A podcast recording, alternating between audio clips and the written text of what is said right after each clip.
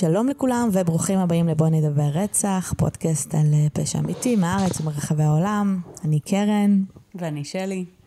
אה, ואנחנו יוצרות והמנחות של הפודקאסט, אז תודה לכל המאזינים שככה חוזרים אלינו אה, בכל שבוע. ברוכים הבאים למאזינים החדשים. הגעתם לפודקאסט על פשע אמיתי באווירת סלון, ככה קזואלית. והיום יש לנו פרק מיוחד. אה, לפרק של היום אה, יש לנו בעצם אה, פרק בחסות יס, בשיתוף פעולה עם יוצרי הסדרה המניע, שזה טלי שמש ואסף סודרי. אז מה קורה? מה נשמע? אהלן. אהלן, אהלן, מה העניינים? תודה. תודה רבה. אנחנו ניכנס ממש לפרטים של הסדרה וכל מה שקשור אליה תכף, אבל נתחיל פשוט עם רקע כללי על קייס. אוקיי, סבבה.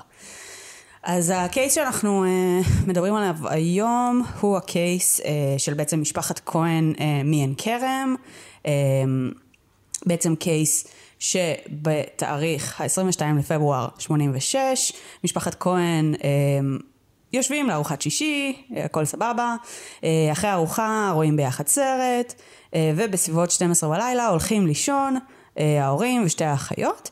אמ, ובעצם באזור אחת ורבע בלילה, הבן הצעיר של המשפחה, בן 14 וחצי, אה, תלמיד בכיתה ט', לוקח את ה-M16 של אבא שלו, שהביא אותו מהמילואים, ובעצם מתחיל במסע הרג קל. אה, מתחיל מהאבא, ניסים, שהיה בן 46, אה, שהיה פקח בעיריית ירושלים, יורה בו מטווח אפס בפנים, לאחר מכן עובר לאם לאה, בת 40, אה, יורה בה שלוש פעמים, גם כן בפנים. יוצא מהחדר של ההורים, עולה לקומה השנייה של הבית, נכנס לחדר שבו ישנו שתי האחיות שלו, וגם בהן יורה מטווח אפס, אה, קודם בענת, בת 19, שהייתה חיילת, אה, ולא התעוררה בכלל מהיריות למטה, ובשירה, בת 17, שהייתה תלמידת י"ב, הוא יורה גם בה 2 עד 3 כדורים מטווח אפס. אוקיי. Okay. אחרי שהוא מסיים לראות בכולם, הוא יורד במדרגות, מחליף בגדים לבגדים נקיים, אה, משאיר את הנשק בכניסה לבית, אה, ובעצם רץ לבית של השכנים. כשהוא מגיע לשכנה אה, שהייתה אז בחודש תשיעי להיריון, הוא אומר לה שיורים אצלם בבית.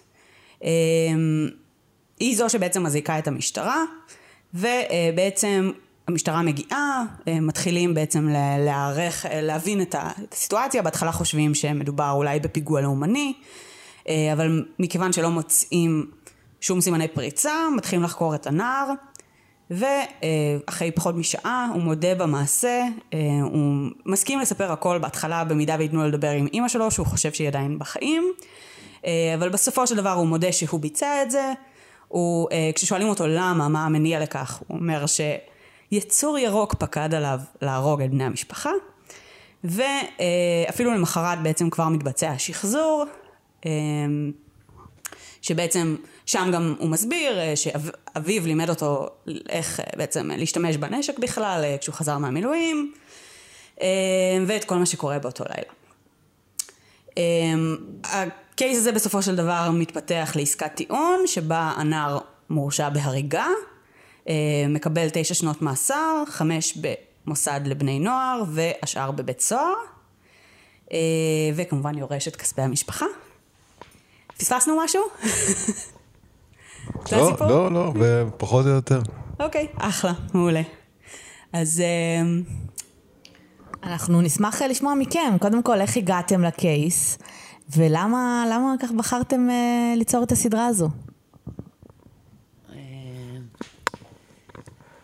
אני גדלתי בעין כרם,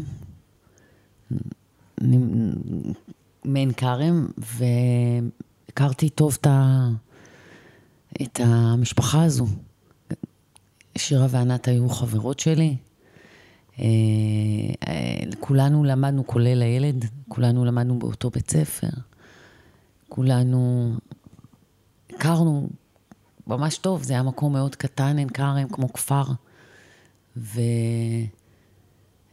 וככה הגעתי, מה זה ככה הגעתי לסיפור? ברור, זה טראומת אה, ילדות, נעורים שלי, אפשר להגיד. הייתי בת 16 כשזה קרה, וזה משהו שלא עוזב אותי מאז.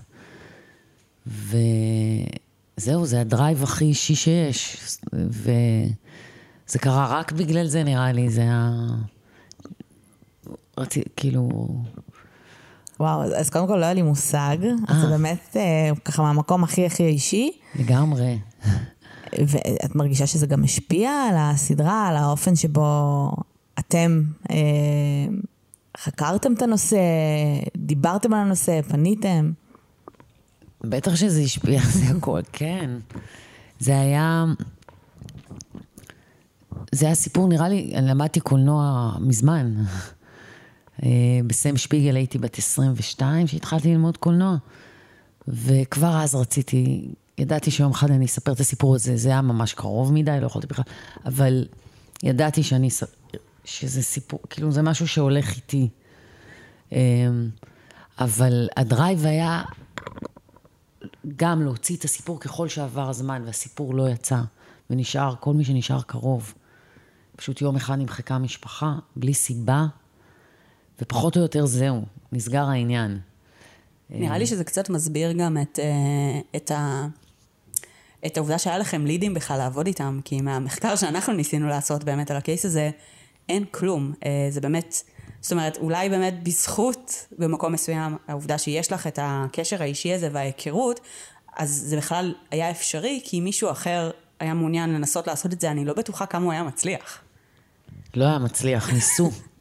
ניסו לעשות הרבה, הרבה אנשים.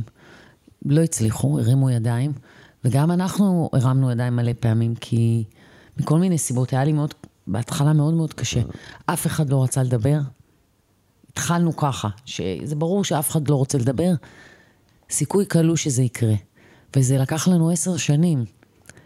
וואו. אה, כן, אנחנו חתמנו חוזה עם יס לפני עשר שנים בדיוק. וואו.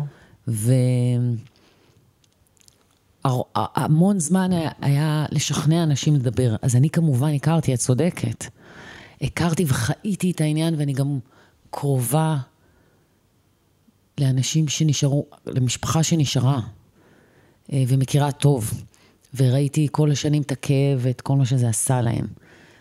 אז, אה, אז כן, זה היה חלק מהעניין, ברור, חלק גדול מהעניין. יש לי שתי שאלות. אחד, איפה זה, איפה זה תופס אותך, אסף? אה, איפה אתה מתחבר לסיפור האישי?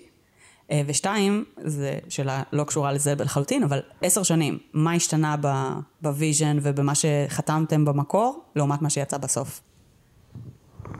אני, אני נכנסתי, כי טלי הכניסה אותי, זה היה סיפור כאילו שלה, מה, מהילדות שלה, מהנעורים שלה. ו, וממש, אה, כאילו, זה מלווה גם הרבה שנים, כאילו, זה איתנו הרבה שנים. אבל זה סיפור לגמרי של טלי, ולגמרי הדרייב שלה, שהפך את זה לאפשרי, ובעצם להמשיך... אה, אבל מאז שאסף להיות מכיר שם. אותי, הוא מכיר את הסיפור הזה. נכון. זוג, כן, אתם יודעים. כן, אה, אבל זה סיפור של עין כרם, זה סיפור של טלי,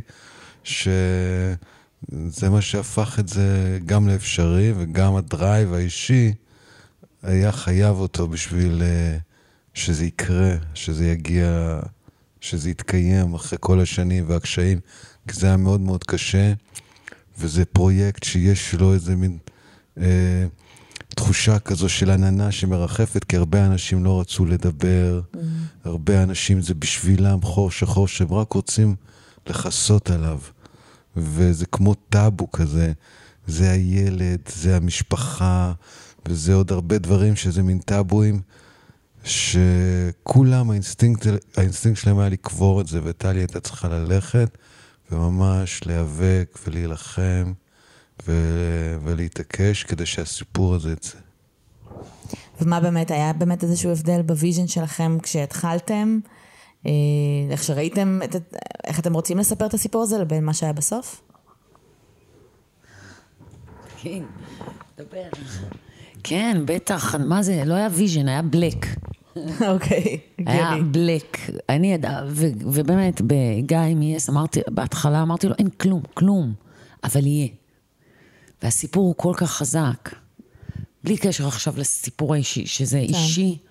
הרי גם בסרט את לא, אין שום, אף אחד לא יודע שזה אישי, כי הוא כל כך הרבה יותר גדול מזה, חזק מזה שזה לא... ש...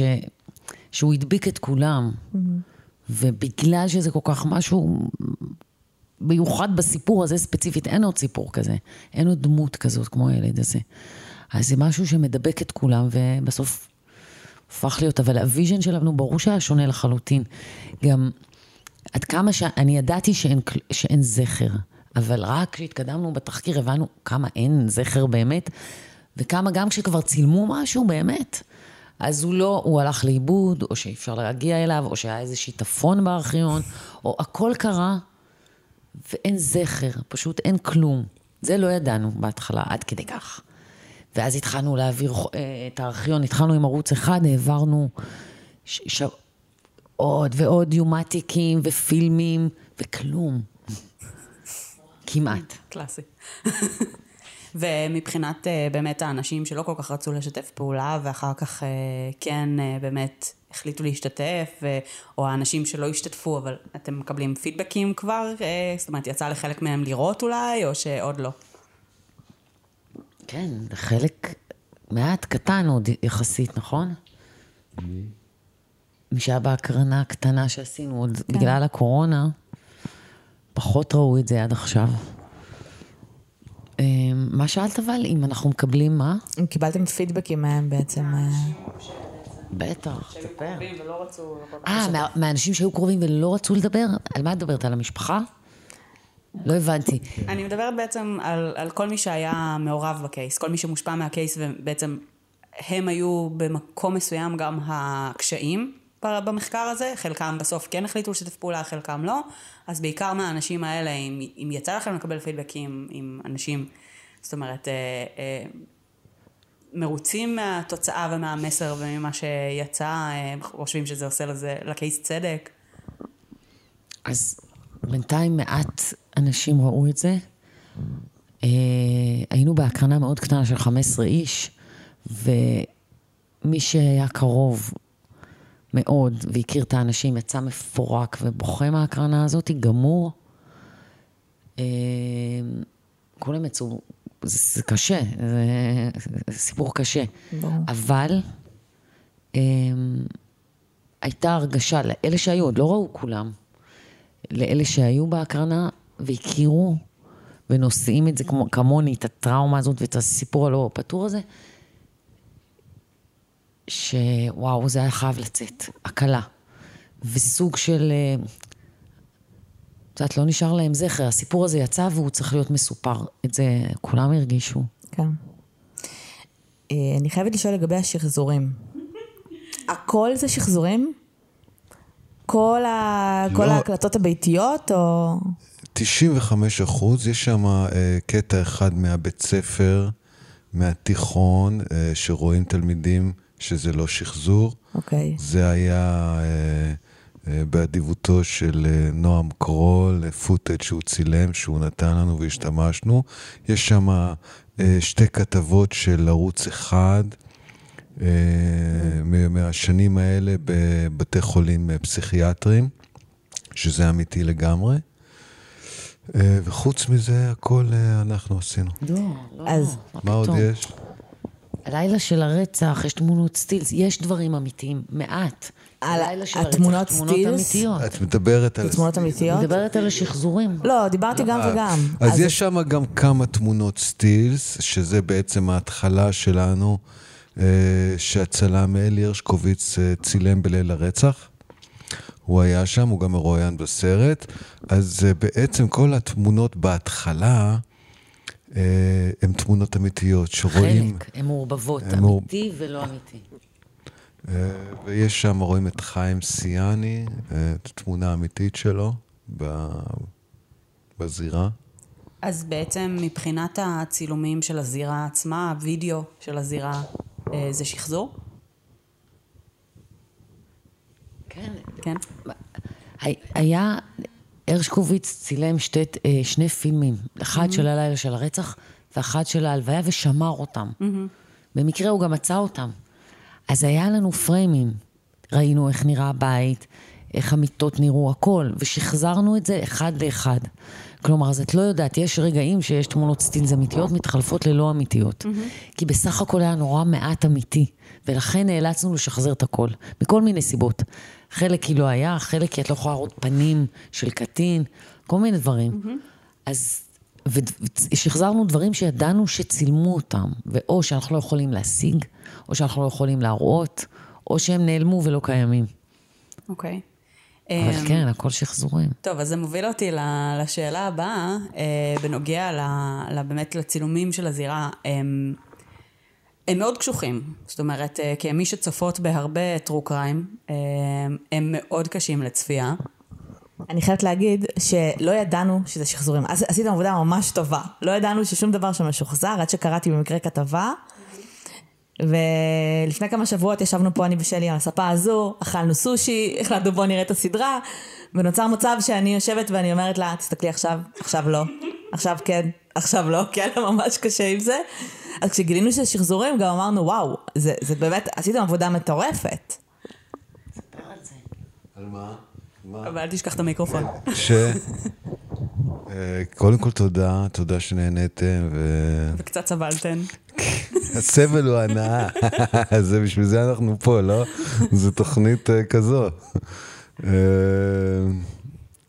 אני, זה היה המטרה שלנו, כאילו זה מה שרצינו, שזה יהיה אמיתי. בליבבל, את יודעת, אה, אתם רואות הרבה אה, סרטי פשע, דוקו פשע, והשחזורים זה ז'אנר בפני עצמו, את יודעת, זה כאילו מרכיב כזה שהוא תמיד נמצא, בטח בסרטים דוקומנטריים שמדברים על העבר, ו... אז, אה, אז אנחנו רצינו לעשות משהו שהוא יהיה uh, believable, מה שנקרא. Uh, לא להיות כאילו עם הרוצח שנייה לפני הרצח עם מצלמה, כי אז... הז'אנר הזה, או הפורמט הזה, זה כאילו, אתה יודע, זה כאילו. זה, אתה רואה, אבל אתה יודע שזה לא זה, וזה מין סימון כזה, אתה לא ממש מרגיש. אתה לא ממש מאמין, ואנחנו רצינו שהצופה ממש יאמין, שהוא ממש ירגיש, שהוא יחשוב שזה אמיתי, וככה גם המעורבות הרגשית תהיה חזקה יותר. אז הכל היה מתוכנן לזה שזה יהיה believable. כלומר, פוטאג' של חדשות זה believable. כלומר, אתה מאמין שבא אה, צלמים, ל... וגם היו, ו- ו- והעובדה היא שהיו. אז אתה מקבל את זה, וגם בתקופה ההיא, ב-86 נתנו, המשטרה נתנה להיכנס ממש לתוך הזירה. כלומר, בעצם, אם אתם, אני לא יודע אם אתם זוכרות, עד קו חמש, עד הפיגוע בקו חמש, ממש ראו בעיתונים גופות ודם. ואם הייתם רואים את, העיתונאי, את העיתונים של יום אחרי, הייתם רואות את הצילומים האלה של שיאן עם הדם והכל והיד בכותרת ראשית, בעמוד הראשי. אז הכל היה שם. אה, ו- וממש ניסינו לתפור את זה, את, ה- את הסטילסים ואת הכל, כדי שיהיה את התחושה הזו של פוטאג' אמיתי, אמין, אה, אה, שאתה מאמין לזה. אני שמח שזה עבד. אני, אני, אני, אני חושבת שבמקום מסוים אנחנו לא רגילים כל כך לראות אה, סוג כזה של פוטאג' בטוח שלא בדברים שהם אמיתיים, זאת אומרת בהוליווד אה, לאף אחד אין בעיה עם זה, אבל, אה, ואתה באמת אומר שעד לשלב מסוים היו מציגים דברים כאלה בתקשורת, והיום זה פחות נהוג. למה בכל זאת, כאילו ללכת כנגד. ההרגל התרבותי שלנו? כי קודם כל זה עניין של טעם אישי. אני ממש לא אוהב להרגיש כאילו. שאני צריך להעמיד פנים שאני מאמין. אני אוהב להיות בפנים. אז, אה, אז מלכתחילה, בתור יוצרים, ידענו שאנחנו רוצים ללכת עד הסוף. במובן הזה, גם לטשטש את הגבול הזה של דוקו. כי כאילו דוקו, אסור לו להיות יותר מדי טוב, אסור לו להיות יותר מדי אמין. זה לא בז'אנר. כשהוא נוגע בעלילתי זה צריך להיות גס, זה צריך להיות כאילו, זה צריך להיות ילדותי, זה צריך להיות לא אמין.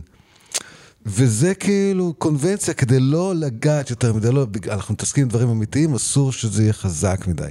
אז החלטנו לשבור את זה ולעשות הכי חזק שאנחנו יכולים, ו... כאילו, במובן הזה לטשטש את הגבול של הז'אנר הזה. לא להיות כלואים בתוך הקונבנציה שאנחנו לא, מאמין, לא מאמינים בה, אנחנו גם לא מאמינים בזה כצופים. כאילו, אני, אני כצופה, אני רוצה לראות סרט, תגדיר אותו דוקו, תגדיר, אני רוצה ליהנות מהשעה וחצי הזה, ליהנות, לסבול, כאילו, את יודעת, לפחד, כן. אותו דבר, אבל זה מה שאני רוצה, אני רוצה לעבור חוויה. וזה עניין שלי כמה אני מאמין, כי יש סרטים שאני, גם עלילתיים שאני מאוד מאמין. וזה לא משנה לי שכתבו תסריט, אני מאמין. נכון. אז, אז, אז זה היה, זה היה כאילו, למה?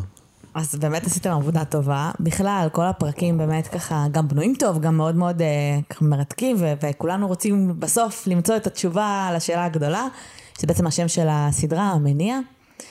אני חושבת שבמהלך הסדרה אה, אה, הצגתם מספר אופ תיאוריות כאלה, קצת שיחקתם עם כל מיני תיאוריות של אה, מה היה המניע, אם היה כזה. אה, משהו שאתם בסוף יצאתם איתו מהצד שלכם? בטח. העורך דין, הוא יוסי ארנון. הוא, הוא דמות ש... הוא הכוכב של, הס... של הסדרה. לגמרי. הוא וואו. ואנחנו לא חשבנו שהוא ידבר. זה בכלל היה בלתי אפשרי. וזה שזה קרה, והוא דיבר, והכל השתנה, והוא, והוא הופך את הכל. כלומר, יוסי ארנון בא ואומר לי, קודם כל לי באישי, כן? לפני הסרט והסדרה והכל. את צודקת, כל מה שאת מרגישה נכון, הייתה סיבה, אני חושב כמוך. קודם כל, זה וואו שאי אפשר להבין, זאת אומרת, אני מבינה, אני הבנתי ישר את העוצמה של זה, כי 35 שנה זה היה בלי, אף אחד לא אמר מהצד שלהם, הייתה סיבה. זה, וואו, את יודעת, זה רעידת אדמה, מבחינתנו, מבחינתי, מבחינת אנשים אחרים פי אלף יותר. רגע, אני אתן לזה רקע, כאילו בעצם, עד שאנחנו מתחילים לעבוד, היצור הירוק זה מה שיש לכל העולם, למשפחה, לחברים, לחברים מהתיכון, לכל מי שהכיר אותו, את האחיות, היצור הירוק, זהו. ארבעה אנשים הלכו, למה? היצור הירוק, הוא נתן את הפקודה. עכשיו, זה הדרייב הבסיסי של טלי, זה מכרסם בבטן. לא יכול להיות, לא יכול להיות שאקט כזה נובע בלי מניע שאני יכולה להבין אותו. אני לא מאמינה שיש יצור אחד בעולם הזה שאני לא מבינה את הרגש שלו, והוא עושה את המעשים הכי קיצוניים בלי רגש. אז זה יושב בבסיס. עכשיו, אנחנו מתחילים, טלי מתחילה לעבוד על זה, היא משיגה את יוסי ארנון והולכת אליו, ואת, את, השאלה הראשונה שאת שואלת אותו, יוסי, תגיד לי. אמרתי לו, לא אכפת לי, עזוב, אני יושבת פה, עד שהגעתי לשיחה איתו, לא אכפת לי כלום. לא הסרט, לא הסדרה, יושבת, אני, טלי שמש מעין כרם, לא מעניין אותי כלום. תגיד לי, נכון שהייתה סיבה לכל הדבר הזה? הוא הסתכל עליי, אמר לי, נכון, צודקת. וזה היה כזה, נכון? זה היה... האדם הכי קרוב אליו, זה. שיודע את הכל. שטיפל בו ועדיין מכיר אותו ועדיין במערכת יחסים איתו אחרי כל כך הרבה שנים. כמה פעמים יצא לכם אה, לראיין את יוסי? שש פעמים. אבל יוסי ארנון, שהוא וואו, בן אדם חזק, חכם, אני באמת, הרבה מעלות יש לו. כשהגענו אליו, הוא היה לפני השתלת כבד ראשונה. ושיהיה בריא, הוא עבר מאז שתי השתלות כבד, וש... ועוד השתלת כליה, ועוד כליה. קיצור, אדם- בריאות. וכן, והוא, והוא הוא יוצא מזה, והוא חזר לעבוד מההתחלה. שש פעמים חזרנו אליו לצלם. כי, וכל פעם זה בעצם אותו דבר, כמו לופ כזה. אני אומרת לו, לא, רגע, רגע, עוד פעם. מההתחלה, עוד פעם, ועוד פעם, וזה אותו דבר. לא, לא התקדמנו. מה לא, קיוויתם? קיבלנו את אותו דבר. במובן הזה שידענו, ברגע שהוא אומר, כן, יש סדרה, יש סרט, יש... כלומר, ה- התחושה בטן הייתה נכונה. ועכשיו מתחיל החפירה, מתחילה המשימה לגלות כמה שאפשר, לחפור כמה שאפשר, ולראות לאן נגיע. אה, זה היה ממש ממש מעניין, כי באמת, קודם כל, הוא באמת היה הכוכב של הסדרה, אה, שאתה מת, שהוא ייתן לך קצת יותר, ומצד שני גם מאוד מאוד מעריך את הנאמנות שיש לו. אה, ללקוח שלו עדיין כל כך הרבה שנים אחרי. אה, אני אגיד לכם את האמת, כאילו אני יצאתי בהרגשה קצת אחרת. למרות הדברים שהוא אמר, אני הרגשתי שאין שם מניע. שזה כמו כשהפסיכיאטר דיבר, ו- וזה הרגיש כאילו הוא ניסה להגיד הכל, ואני אהיה מאוד בוטה, אבל ניסה להגיד הכל חוץ מהמילה פסיכופת, הוא דיבר על מבנה אישיות, והוא דיבר על לפעמים אין סיבה, ונרקיסיזם, והרגשתי שיכול להיות שבאמת, החלק הבאמת מוזר בכל הסיפור, זה שלא היה איזשהו מניע שהוא מספיק דרמטי לפחות, כאילו, שהם דיברו עליו. אה, בהקשר הזה, אז, אז גם, א', אין ספק שהפסיכיאטר הוא, אה, הוא הכוכב המשני פה. אה, אם כבר אנחנו מדרגים את סדר החש... כאילו, זה היה מאוד מאוד ברור שמבחינתי הייתי יכולה לראות שעה וחצי של שניהם. את צודקת, גם אנחנו. אני מבינה אותך. הם באמת היו שתי דמויות מאוד מאוד מרתקות, אינטליגנטיות ומעניינות. אבל באמת, כמו שקרן אומרת, כאילו, זה, זה באמת... קצת הולכים מסביב למילה הזאת, לא אומרים... פסיכופת? אז כן, אני רוצה לא להגיד לך, אומרים שניהם אותה. אומרים, זה לא בפנים, שניהם אומרים שהוא לא פסיכופת, גם הפסיכיאטר, חד משמעית. פסיכופת רוצח, ואני אומרת לו, מה זאת אומרת, הוא לא פשוט פסיכ... פסיכופת? הוא אומר לי, מה פתאום? וגם יוסי ארנון אומר, מה פתאום?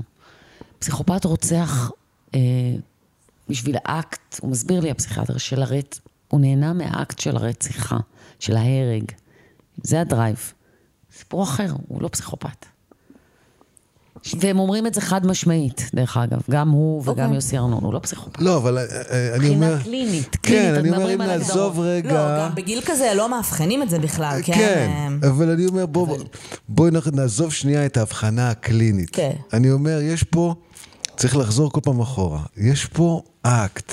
Mm. ילד בן 14 לוקח חובה, יורה באבא, יורה באימא, יורה בשתי אחיות. אסור לשכוח את זה. כלומר, נכון. קודם כל, אנחנו מכירים את האקט. עכשיו אנחנו הולכים אחורה, ואנחנו אומרים, האם יכול להיות שדבר כזה שלא קרה, חוץ מפעם אחת בשנות החמישים באנגליה, לא היה מקרה כזה. עד אז, עד אז לא ב- היה. לא היה בהיסטוריה שילד בולע את כל המשפחה שלו. את כל המשפחה. ילד הורג את אבא יש, כן. ילד הורג את אמא יש, ילד הורג את אבא ואמא, אבל לא את האחיות, או רק את האח.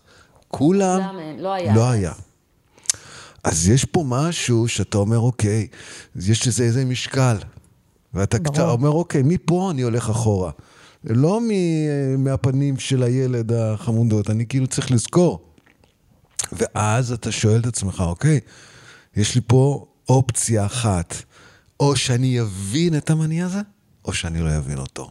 בעצם שמה, שמה זה החלוקה. האם אני אבין אותו או לא אבין אותו? האם אני אזדהה, כלומר, אני אגיד, וואו, גם אני הייתי יכול לעשות את זה ברגע הזה, או אני לא מבין, לא יודע, יש פה, אה, כמו שאומרים, זה יכול להיות, הרי אין באמת סיבה שאנחנו נגיד, אה, אנחנו היינו עושים את זה, זה לא, ברור. זה לא משהו שמתקבל על הדעת. אז, אה, אני אגיד לך למה הדברים האלה עברו לי בראש, משתי סיבות. א', גם ההתנהלות שלו באופן כללי, והקור רוח, לפחות מה, מהעדויות, והעובדה ש, שהסנגור שלו דיבר על זה שהוא ביקש אה, הריגה בגלל הירושה. זאת אומרת שיש פה משהו מאוד קר של כזה, אני יודע שאני הולך לחיות את החיים שלי ואני בסדר ואני צריך כסף. וגם אה, משהו שאני לא זוכרת מי אמר את זה, אבל זה היה מאוד מאוד מאוד חכם. אה, ברגע שהוא ירה פעם אחת, אתה אמור, וואו. יש הבדל בין מה שאתה מדמיין בראש שלך, אני הולך להרוג את כולם, לבין יש עליי דם כנראה, יש דם על הקירות, אבל הוא המשיך בקור רוח את ארבעתם. זה מה שהרגיש נכון. לי שהוא מאוד יותר מדי נכון. נחוש. נכון. נחוש, כן. זה, כי, זה נכון לגמרי, וזה, ובגלל זה הניסיון לפענח את זה הוא מרתק, כי אתה רואה פה אה, בהחלט משהו שהוא אה, מאוד קשה, רגשית. איזו תחושה כזו. ונגד כל מה ש... כאילו, הפוך ממה שאנחנו מכירים במקרים כאלה. זאת אומרת, ההתנה... לא יודעת, היא כן הפוכה, ההתנהגות. כי, כי אתה אומר, אוקיי, אם אני פתאום מתעורר ועבר עליי איזה התקף, אז פתאום אני רואה, הרגתי את כל המשפחה שאני אוהב, אתה מתמוטט, אתה בוכה, אתה, אתה, החיים אף פעם שלך. לא יסתדר איך שהוא מגיב. וגם אנשים שעברו, ואנחנו יודעים ממקרים שעשו את זה, החיים שלהם גמורים. ברור. חרטה, ו- והתאבדויות, וניסיונות התאבדויות, והתמכרויות. הוא הוא הפוך. מתחזק. לומד, נהיה מפוקס, דברים נהיה. חזק, נהיה איש מוצלח יותר. אז לכן ההרגשה היא, כאילו, גם, גם שלי, זה שבאמת, זה, זה כן הרבה יותר מתחבר למקום של מבנה אישיות שהוא באמת פסיכופתי, ושהמניע פה הוא כלכלי, ו, זאת אומרת, ושזה באמת בסופו של דבר הסיפור היבש, ושגם תכלס המניע, זאת אומרת, כן, יש לנו את הסיפור הזה של החבר מהבית ספר שאומר שהוא אה, במכתב, שהוא לא... אה, לא רוצה לחיות על אה, אבטלה אחרי הצבא.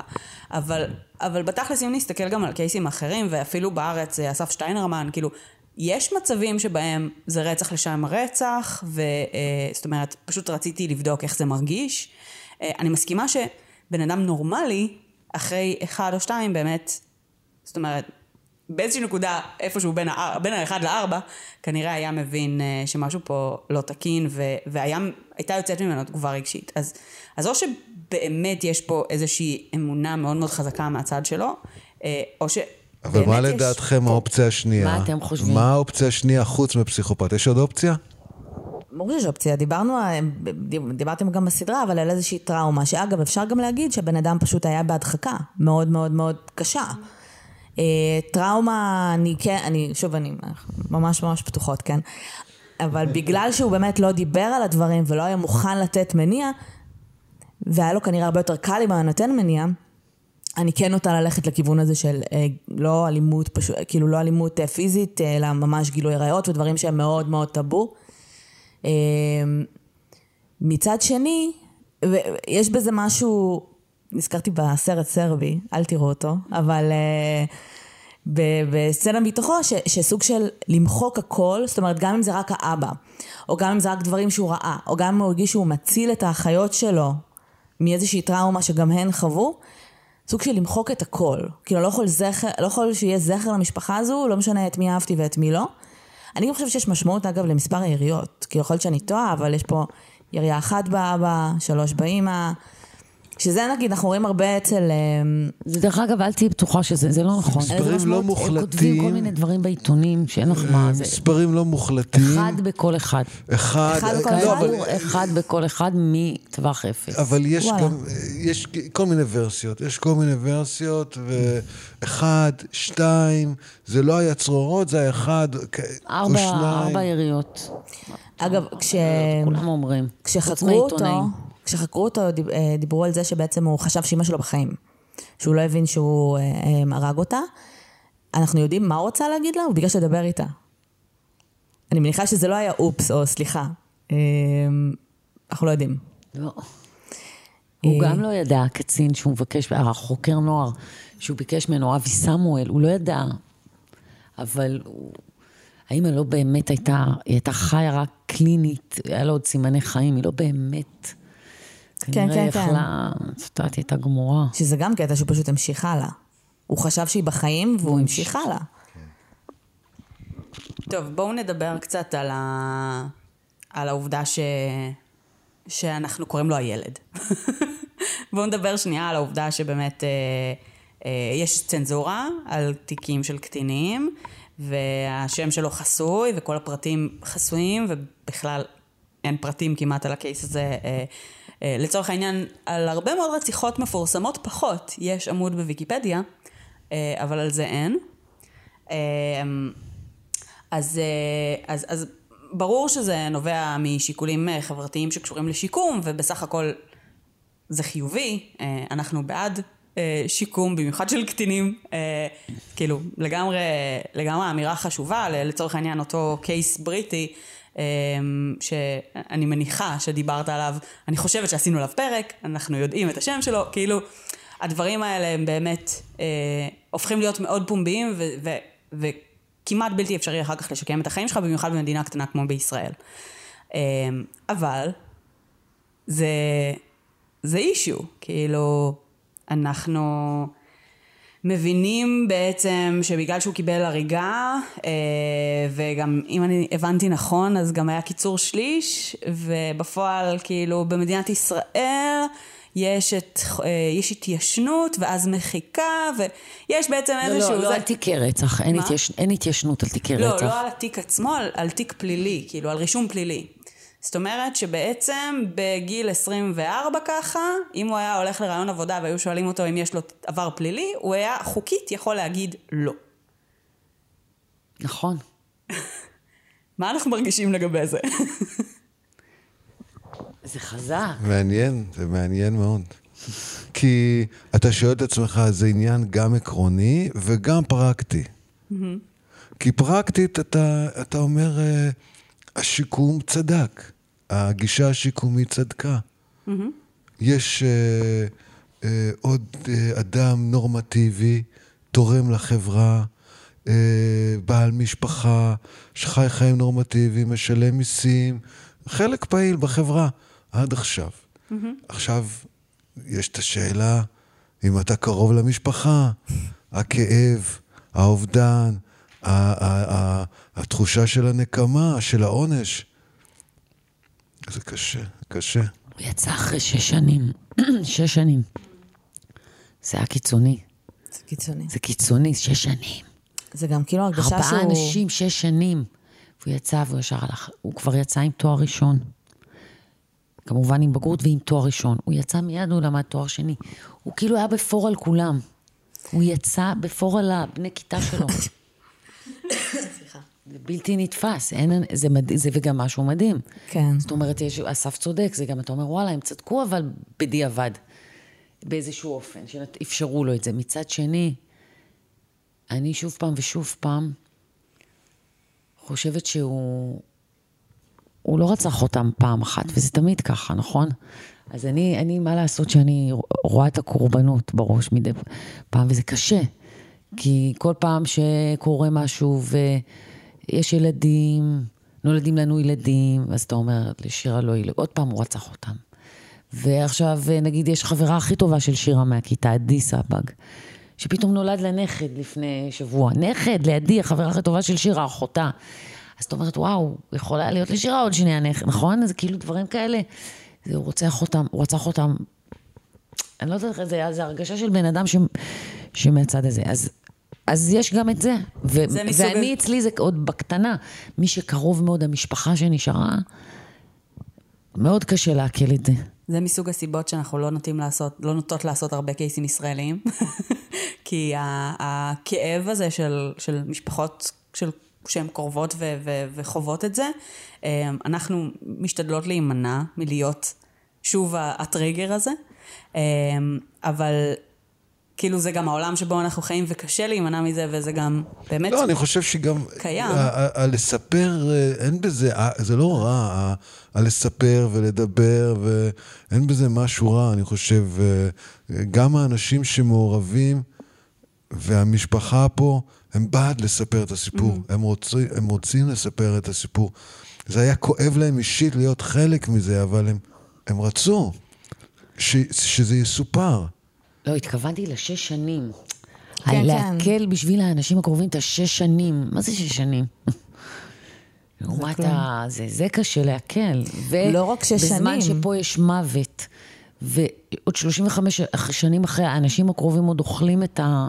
כן. את הרעל הזה, בצד השני זה נראה מלבלב ופורח ומשגשג.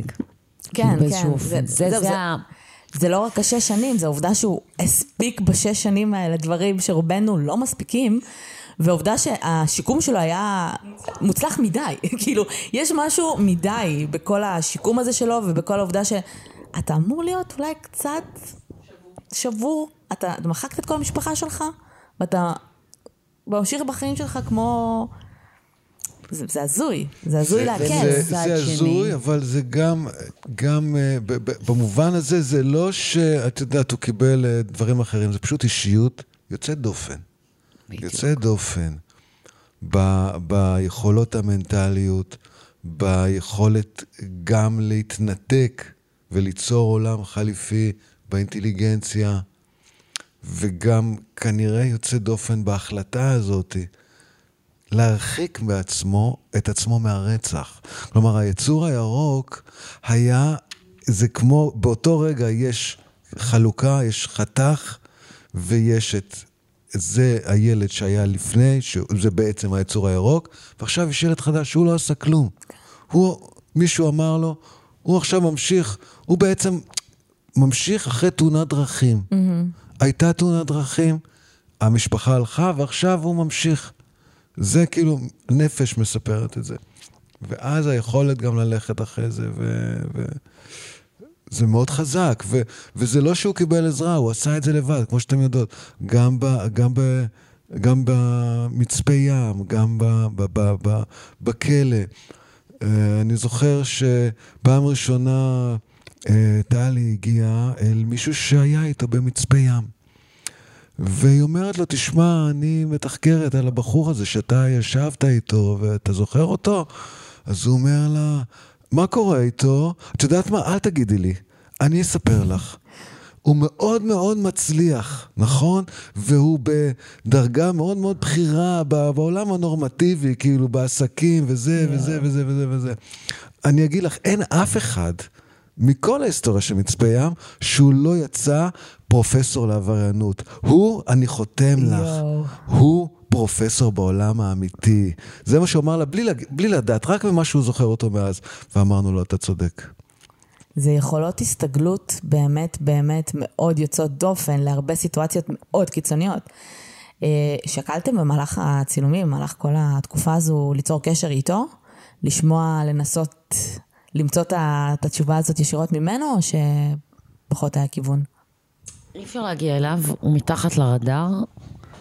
אמ, הלכנו דרך אה, לא ישירות. לבוא ול... זה לא כזה פשוט, וגם לא מעוניינים לבוא לבן אדם ו... לא. אז הלכנו דרך העורך דין שלו. הבנתי. אנחנו יודעים אגב להגיד למה התקבלה החלטה מצד התביעה כן לסגור בעצם אה, את הדיל הזה של ההריגה לעומת רצח? אה, שופט טל, פשוט, זה היה, זה היה העניין. השופט טל... גם, וגם האווירה, תחשבי, זה, תחשבי, כולם בהלם. זאת אומרת, אני, אי אפשר, אז זה היה, מה, השמיים נפלו. גם מבחינת, כולם היו בהלם. Mm-hmm. ככה, כולם חסרי נשימה, ואת רואה את הילד הקטן הזה, הקטן, צריך לחבק אותו מתוק. כי זה מה שהשופט רואה, זה מה שכולם רואים. המשפחה בהלם, עוד לא קולטים, אף אחד לא מאופס בשום צורה. חוץ מעורך דין יוסי ארנון. ואין מניע. ואין מניע. מחפשים. אין. אתה אומר, אוקיי, מאיפה? אין. אין שום דבר משום כיוון. אז אתה אומר, אוקיי, עם הילד המתוק הזה, החכם הזה, שמנגן בכינור, שיודע את הדרשה בעל פה, למה, למה, למה? הוא כנראה השתגע. הוא כנראה היה משהו חשמלי, התנתק שם, והתחבר אחרי ש... זהו, זה ההסבר. וזה מה שהשופט הולך איתו, וזה מה שהוא מאמין, הוא אומר... והרבה אנשים היו בדבר הזה, שאין לזה הסבר. אוטומטיזם הם קראו לזה. אוטומטיזם, גם את זה שמענו. אוטומטיזם. אתה נכנס להתקף כזה שאתה לא שולט בעצמך, ואז אתה מתעורר ממנו. למרות שהיה לנו אינדיקציות לזה שזה היה מתוכנן. עם ה... ללמוד איך משתמשים ב-M16, ו... לגמרי, זה היה מאוד שיטתי. לגמרי, לחלוטין. אבל עד הרגע הזה בזמן שהתח... את יודעת, מבחינת העולם, ככה זה היה. מה, היינו, ש... היינו אצל אה, שוטרים, חוקרי משטרה בהתחלה, מלמעלה, שחשבו, שהוא הסבירו, לה, הסבירו לי שיש דבר כזה אוטומטיזם. אמרתי לו, מה זאת אומרת? בן אדם משתבש לדקה, ואז אותו חוזר לעצמו. יש אנשים שמאמינים בזה. את יכולה לחשוב אם את מאמינה בזה או לא. בכלל, בדברים האלה, של נפש האדם. הבעיה הרגשית על זה... זה גם, אה, כשיש לך אוטומטיזם, ובוא נגיד עשית את מה שעשית, ואתה מתעורר אחר כך, ואתה אומר, אוקיי, הרגתי את ההורים שלי, אז אני בוכה. בדיוק. אני מה? כואב לי, אני מביע חרטה, לא התכוונתי. אני אוכל את עצמי כל החיים אחר כך על מה שעשיתי. אבל האקט הזה, הוא לא הביע חרטה מעולם, והתעקש על זה גם. שנים הוא מתעקש לא להביע חרטה, זה ליד חזק. מאוד מאוד מאוד. זה ליד חזק למצב נפשי, שבן אדם, אם הוא היה רק רוצה לצאת נקי, במובן הזה, עשיתי טעות, תעזבו אותי, הייתי אומר הכל, כמו כל העבריינים, 99% מהעבריינים בוועדות שליש, הם מתחרטים, ומישהו יכול לבדוק אותם ברנטגן. איך ניקו לו שליש? בלי שהוא הביע חרטה? בגלל אחרי הכתבה. שלוש פעמים שסירבו לשליש, שלוש פעמים, היום קראתי את זה, שלוש פעמים סירבו לשליש. בפעם השלישית, יוסי ארנון אומר, אוקיי, יש אה, את עורך עיתון כל העיר, דורון גלעזר, שנמצא איתו בקשר כבר כמה שנים, מחכה לראיין את הילד, מחכה, שומר על קשר, מגיע, מבקר אותו. ואז יוסי ארנון אומר, עכשיו הזמן. וקורא, ומתקשר, מצלצל אליו, ואומר לו, וגם בוחר את, רות, את הכתבת רותי יובל, שהיא כתבת בכירה וטובה בכל העיר, ואומר, עכשיו אני רוצה שתראייני את הילד, תראיינו את הילד. ואחרי שהראיון יוצא, הם מתזמנים אותו ככה, יוסי ארנון, שהוא יוצא נגיד, ב, מתפרסם ביום שישי, והוועדת שליש היא ביום שלישי. והוא בפעם, ובפעם הזאת, אחרי הכתבה, הוא מקבל שליש. כי היה משהו בכתבה, שאני זוכרת שהייתי, הייתי בת 21, 2 שיצא, ש... ואני זוכרת את, את התגובה של הסביבה בעין כרם ושל הקרובים. זה היה לזרוק את העיתון בעצבים, זה מה שזה היה. מבחינת התגובה שלנו כן. בזמן אבל אמת, למה? לכתבה, אני אסביר כי- לך למה. כי ציפינו ל... פתאום, אחרי שש שנים, שכל העולם הרג, שיגע את. כולם רק מחפשים משהו, פתאום, אה, פתאום פעם ראשונה, יש מניע. הוא, הוא, הוא מטפטף לך כן. איזה, פתאום האבא, הנרטיב של האבא הרע, הקשה, הרוח הרעה, פתאום יוצא. ואני זוכרת שפעם ראשונה, זה היה בלתי נסבל שאתה אומר, למה רק עכשיו אתה אומר את זה? פעם שנייה, שלא הרגשתי שום חרטה וצער, ואני ציפיתי שכשאני רואה כתבה של 15 עמודים, או ש- לא זוכרת, עשרה עמודים כאלה, אני אשמע כאב וצער על שירה וענת. וזה לא שמה כמעט. והפעם השלישית שזה כבר לזרוק את העיתון, זה שכל מה שמעניין, אותו- הרגשתי בכתב, אני אז, ולא רק אני, זה שכל מה שמעניין אותו זה העתיד, הוא כל הזמן מדמ... מה יקרה, ולמה לא נתנו לי, ולמה מגיע לי, ולמה... וזה הטריף אותנו. את- אותי זה הטריף, ומי שהיה קרוב בכלל, זה היה נורא. ברור. אבל, הי... זה הסיבה. היום אבל, ב... אני אומרת, זה, זה, זה בזמן אמת, שאני קוראת אבל, את זה אבל ב- העניין הוא. העניין הוא, מה היה? מה היה? הרי זה אה, לא סתם, הוא בחור מאוד חכם, יוסי. אבל זה גרם לכולם לחוש אמפתיה אליו. רק אנחנו שהכרנו, התעצבננו. אנשים אחרים, פתאום פעם ראשונה, יש איזה סוג של אמפתיה שהרעיון הזה יוצר.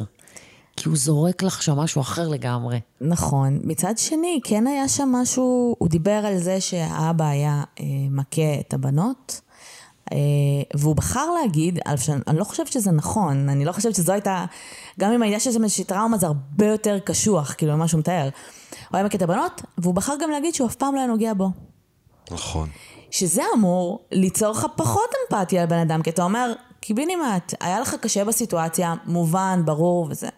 אבל ללכת ולרצוח את כולם, כי האבא, היה קשה לך לראות את האבא מכה את הבנות, לך תרצח את האבא. כאילו, כמה נורא שזה נשמע. ותתאבד גם. כן, כאילו, מה, מה, מה, לא, לא, מה קשור לאמא לא גורם, והבנות? אם את שואלת אותי, אני, זה לא גורם לי לאמפתיה. אם הוא רצח את הקורבנות, בכלל אין לי אמפתיה. אבל הסיכוי היחידי שיהיה לי אמפתיה, הוא בטח לא במצב כזה שאתה, הם נגרם להם עוול ואתה גם רוצח אותם. לא. לא, לא, לא, אני לא אבל, מתחברת לזה. אבל, אבל יש, פה, יש פה קודים ברורים, כאילו אף אחד לא מדבר ברור, כולם מדברים בקודים. כן. וזה בסדר וזה מוסכם, אף אחד לא אומר את המילים האמיתיות, אבל מדברים בקודים. אומרים האבא הרביץ, אבל זה ברור לכולם, גם לקוראים. גם לקוראים ברור משהו אחר, אוקיי, הרי זה ברור שלא בולעים בגלל שאבא מרביץ.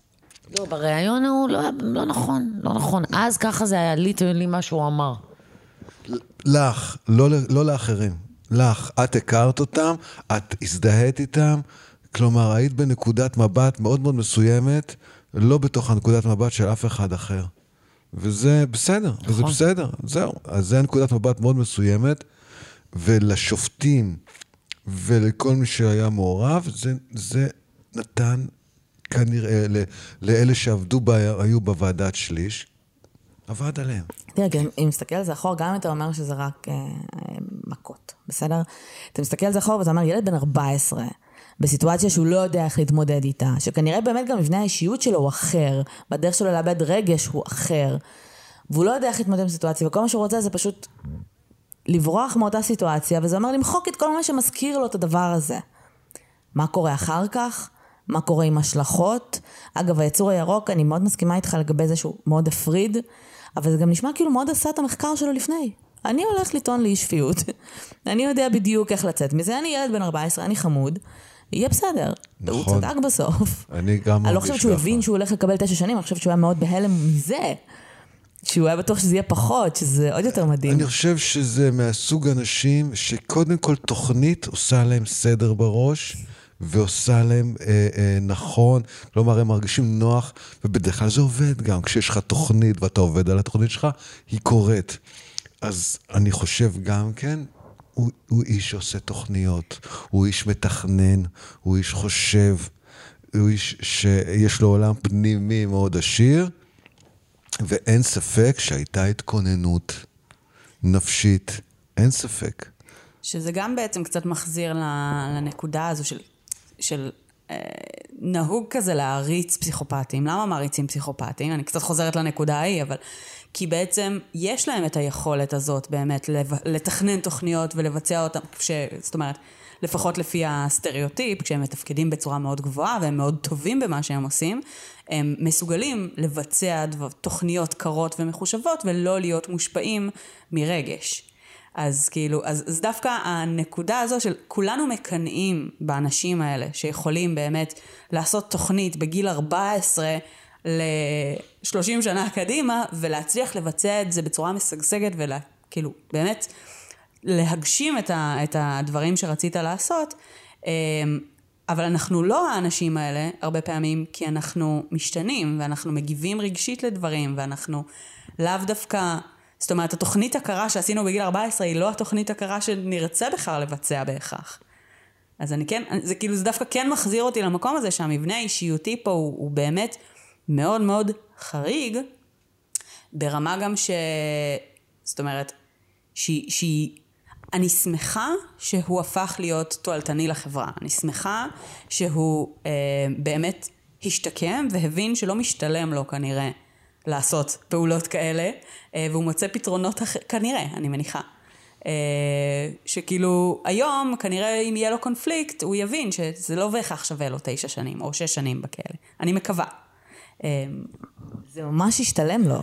אני מצטערת, אבל להפך, אני לא חושבת שהוא יצא מזה, ב- ב- יצא עם איזשהו לקח שרצח זה רע. לא, אני עשיתי משהו, שא', נשארתי עם מלא כסף, לא אם מלא, אבל נשארתי עם היורש היחיד. אה, הייתי שש שנים אה, במוסד שבו עשיתי תארים, גדלתי, לא עשה צבא, כאילו אותו דבר, באותו גיל הוא היה מגיע לאותה סיטואציה, אפילו קופץ מעל.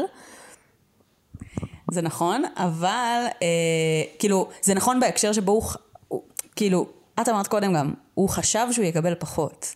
הוא כנראה הופתע מזה, ואפילו שבעינינו הוא הצליח וזה השתלם לו מאוד, כנראה שבעיניו בסופו של דבר, כאילו, אני, אני שוב רוצה להאמין שהוא יגיד, היום אולי לא כזה משתלם לי לעשות את זה, והיום אני כבר לא בן 14 וחמוד וזה, אני לא אצא מזה כזה בקלות, וגם יש לי כבר, כאילו ברזומה, אז כבר אה, עוד יותר אולי יהיה לי פחות משתלם. אבל את צודקת, בתכלס, כאילו, מהצד, זה... זה אני לא- חושב שהאופציה הזו שאתן מעלות של הפסיכופת שרוצה לרצוח ממש היא לא שם. אני חושב שזה, כשאני חושב על עצמי, זה גם צורה של להרגיע את עצמכם, שאנחנו לא רוצחים, אנחנו לא יכולים לעשות את הדברים האלה, אבל הסיפור הזה מראה בדיוק ההפך. אנחנו כן יכולים, הוא בדיוק כמונו. הוא לא רק בדיוק כמונו, הוא היה יותר טוב מאיתנו. כלומר, זה, הצורך שלכם ללכת לפטרן ול, ולקליני הוא, הוא ההרגעה ל, ל, לסיפור הזה. הסיפור הזה אומר שבן אדם שהוא יותר טוב מאיתנו, יותר נורמטיבי מאיתנו, עשה את זה. וזה אומר שהייתה לו, אדם יכול להגיע. אני ואת יכולים להגיע, זה נכון. זה בתוכנו. וזה האימה שמתעורר, מתעוררת מזה שזה לא ברור גם למה. אני מאוד מאוד מסכימה עם זה, ויצא לנו לאורך הפודקאסט לדבר הרבה פעמים באמת על, על העובדה שאנשים נורמטיביים לחלוטין כן מבצעים את המעשים האלה, וזה חשוב לזכור את זה, וזה חשוב גם לדעת, לזהות, אה, אם זה במקרים של אלימות במשפחה, או בכל מיני, הרבה מאוד סיטואציות שבהם אנשים נורמטיביים לחלוטין באמת עושים מעשים קיצוניים, רוצחים אה, וזה, וכולי. אה, זה באמת מאוד קורה.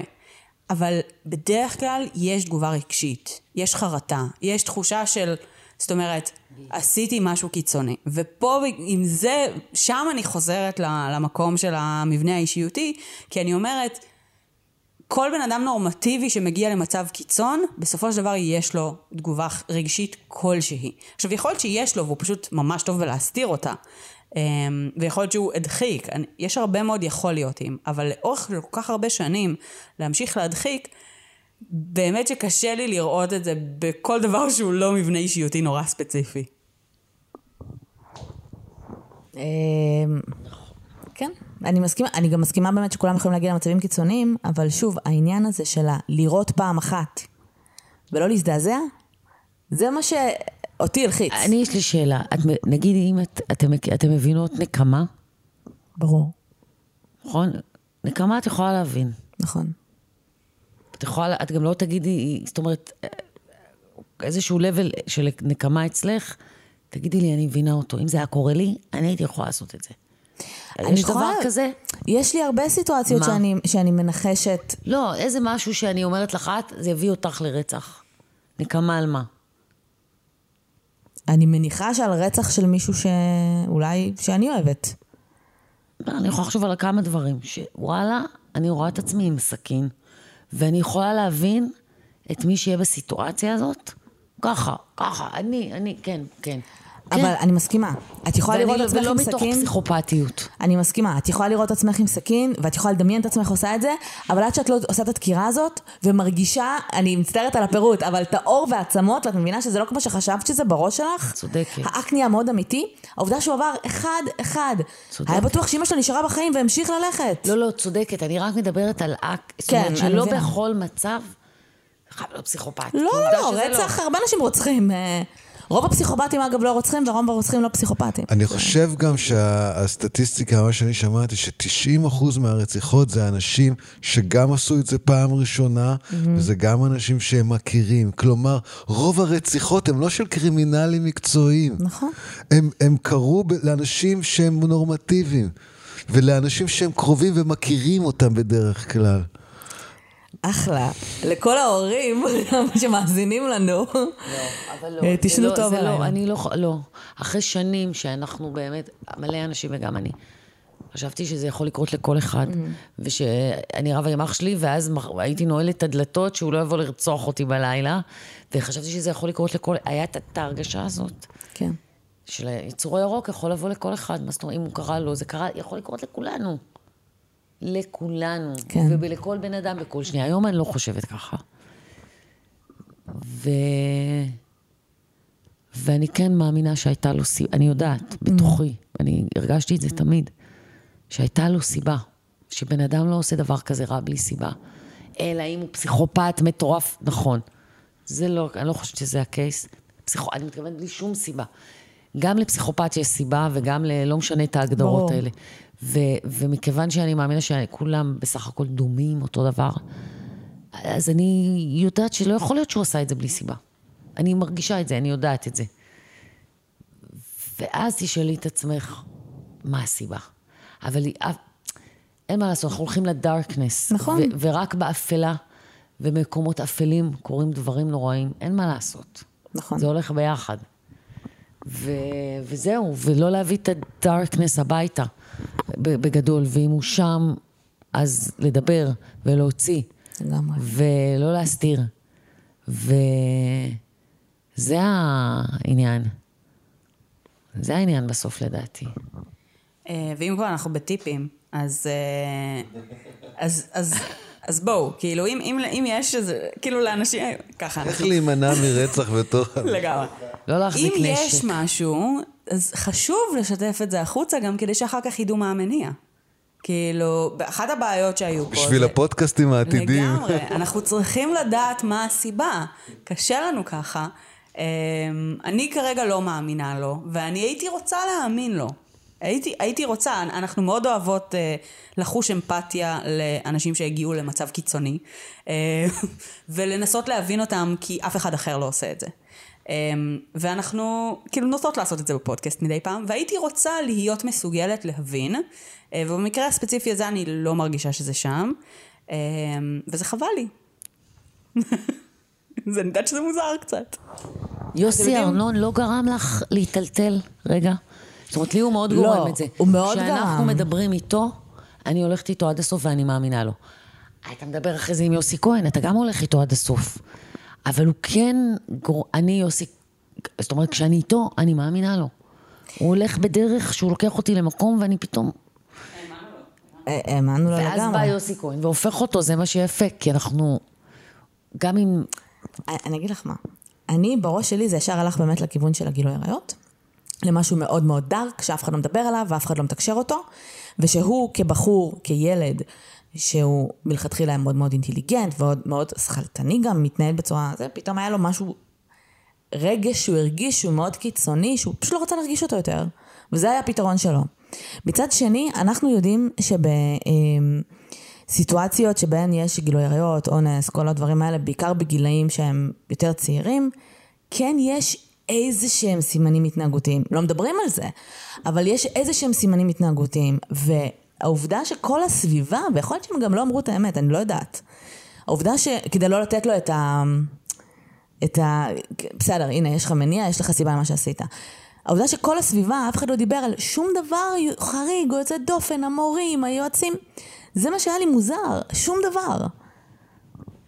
אני מרגישה כאילו, צ- כאילו צריך לבוא אליהם אחד אחד עם רשימה של האם ראית X, האם ראית Y, כאילו, אני חושבת שגם יכול להיות שגם אם נגיד והיו סימנים כלשהם, ואנשים לא היו מודעים אליהם, או לא זיהו אותם, או לא ידעו לקטלג אותם בצורה הנכונה, כאילו, בעיניהו סביר להניח שהם כבר היו, אני חושבת, היו מבינים את זה. הבעיה היא היחידה שכל המשפחה הלכה. כלומר, אם היה סוד בתוך המשפחה, הכל הלך. ו, ויש, זה מרחק גדול בין התא המשפחתי הגרעיני למטר החוצה, דודים, בני דודים, זה מרחק ענק, פסיכולוגי.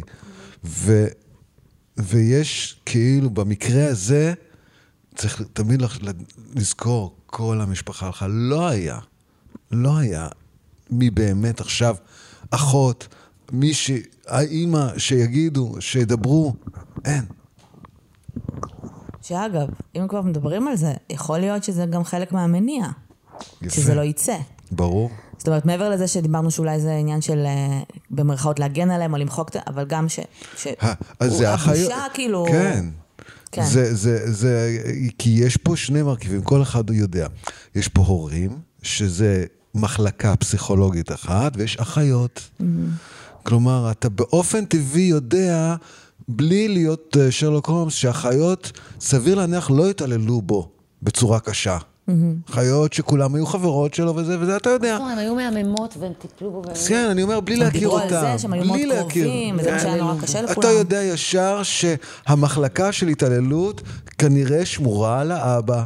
אם היה מישהו, דמות שיכולה להתעלל ולהטיל אה, צל כבד וחשיכה, אז אתה, אתה יודע בערך, כאילו, איפה המערך כוחות, בדרך כלל, כן. של... אה, סטטיסטית, כן. של, של אה, מערך פסיכולוגי כזה, אוקיי, מי עשה לי מה, ואוקיי, ועכשיו אני מחבר את זה לבעצם שגם האחיות הלכו, ואני מנסה להבין למה. כן. למה? למה האחיות? נכון. אה, נראה לי שדי נגמר לנו הזמן. מעולה. בעיקרון. אפשר לעשן. אה, אז אה, לפני שאני אה, מפנה את כולם למתי הבכורה והפרטים של הסדרה, אתם רוצים להוסיף משהו? בדיוק את זה. אוקיי, מצוין. אז נכון. ככה, הבכורה, ימים ראשון עד רביעי, 27 ל-12 עד ה-30 ל-12, בשעה 10 ב-yes דוקו וב-yes VOD וב STING TV, לא יודעת מה זה אפילו. עשר או תשע? אני קראתי תשע, טוב, שיבררו, שיבררו. עשר, עשר. תבדקו אם זה תשע או עשר. זה עשר. אוקיי, אחלה. ב STING TV זה, כן? יש... מגניב, סבבה. אה, וכל הפרקים של הסדרה גם יעלו ל-VOD החל מיום חמישי, 24 ל-12. אה, משהו? וכשאתם אה, רואים את הסרטונים בהתחלה של הזירות, זה שחזור, אתם יכולים להסתכל, הכל בסדר. הוא אומר, שחזור מאוד מדויק, אבל אולי תהיו פחות בטראומה ממני ומישלי כשראינו את זה. אני מצטערת, ראיתי את זה שוב אחרי שגילינו שזה שחזור, זה עדיין היה קשה. עדיין היה לי היה. קשה מדי בשביל להבין את זה. אבל בסדר. אה, אז אה, למאזינים שלנו אתם מוזמנים להגיד לנו מה חשבתם על יוסי ארנון ועל שאר החברים. אני תכלס ממש אהבתי גם את, אה, את הפסיכיאטר. את, אה, פרופסור טיאנו. כן, טיאנו. אמ, אז זהו. אמ, אחלה דמויות אה, צבעוניות מאוד יש בסרט הזה. אמ, מוזמנים לבוא אחרי הפרק ולדבר איתנו על זה בקבוצה, בואי נדבר רצח ופשע אמיתי. אם יש לכם שאלות, חוויות שאתם רוצים לשתף וכולי. תרשמו עלינו ביקורת ב iTunes, ועוד משהו? nope, אוקיי. תודה רבה לכם. תודה לכם שהזמנתם. אותנו, היה כיף. לדבר איתכם. כן, אה, ממש. ועכשיו אתם יכולים ללכת לעשן. תודה. תודה, הסוף הטוב. ביי יוש. ביי.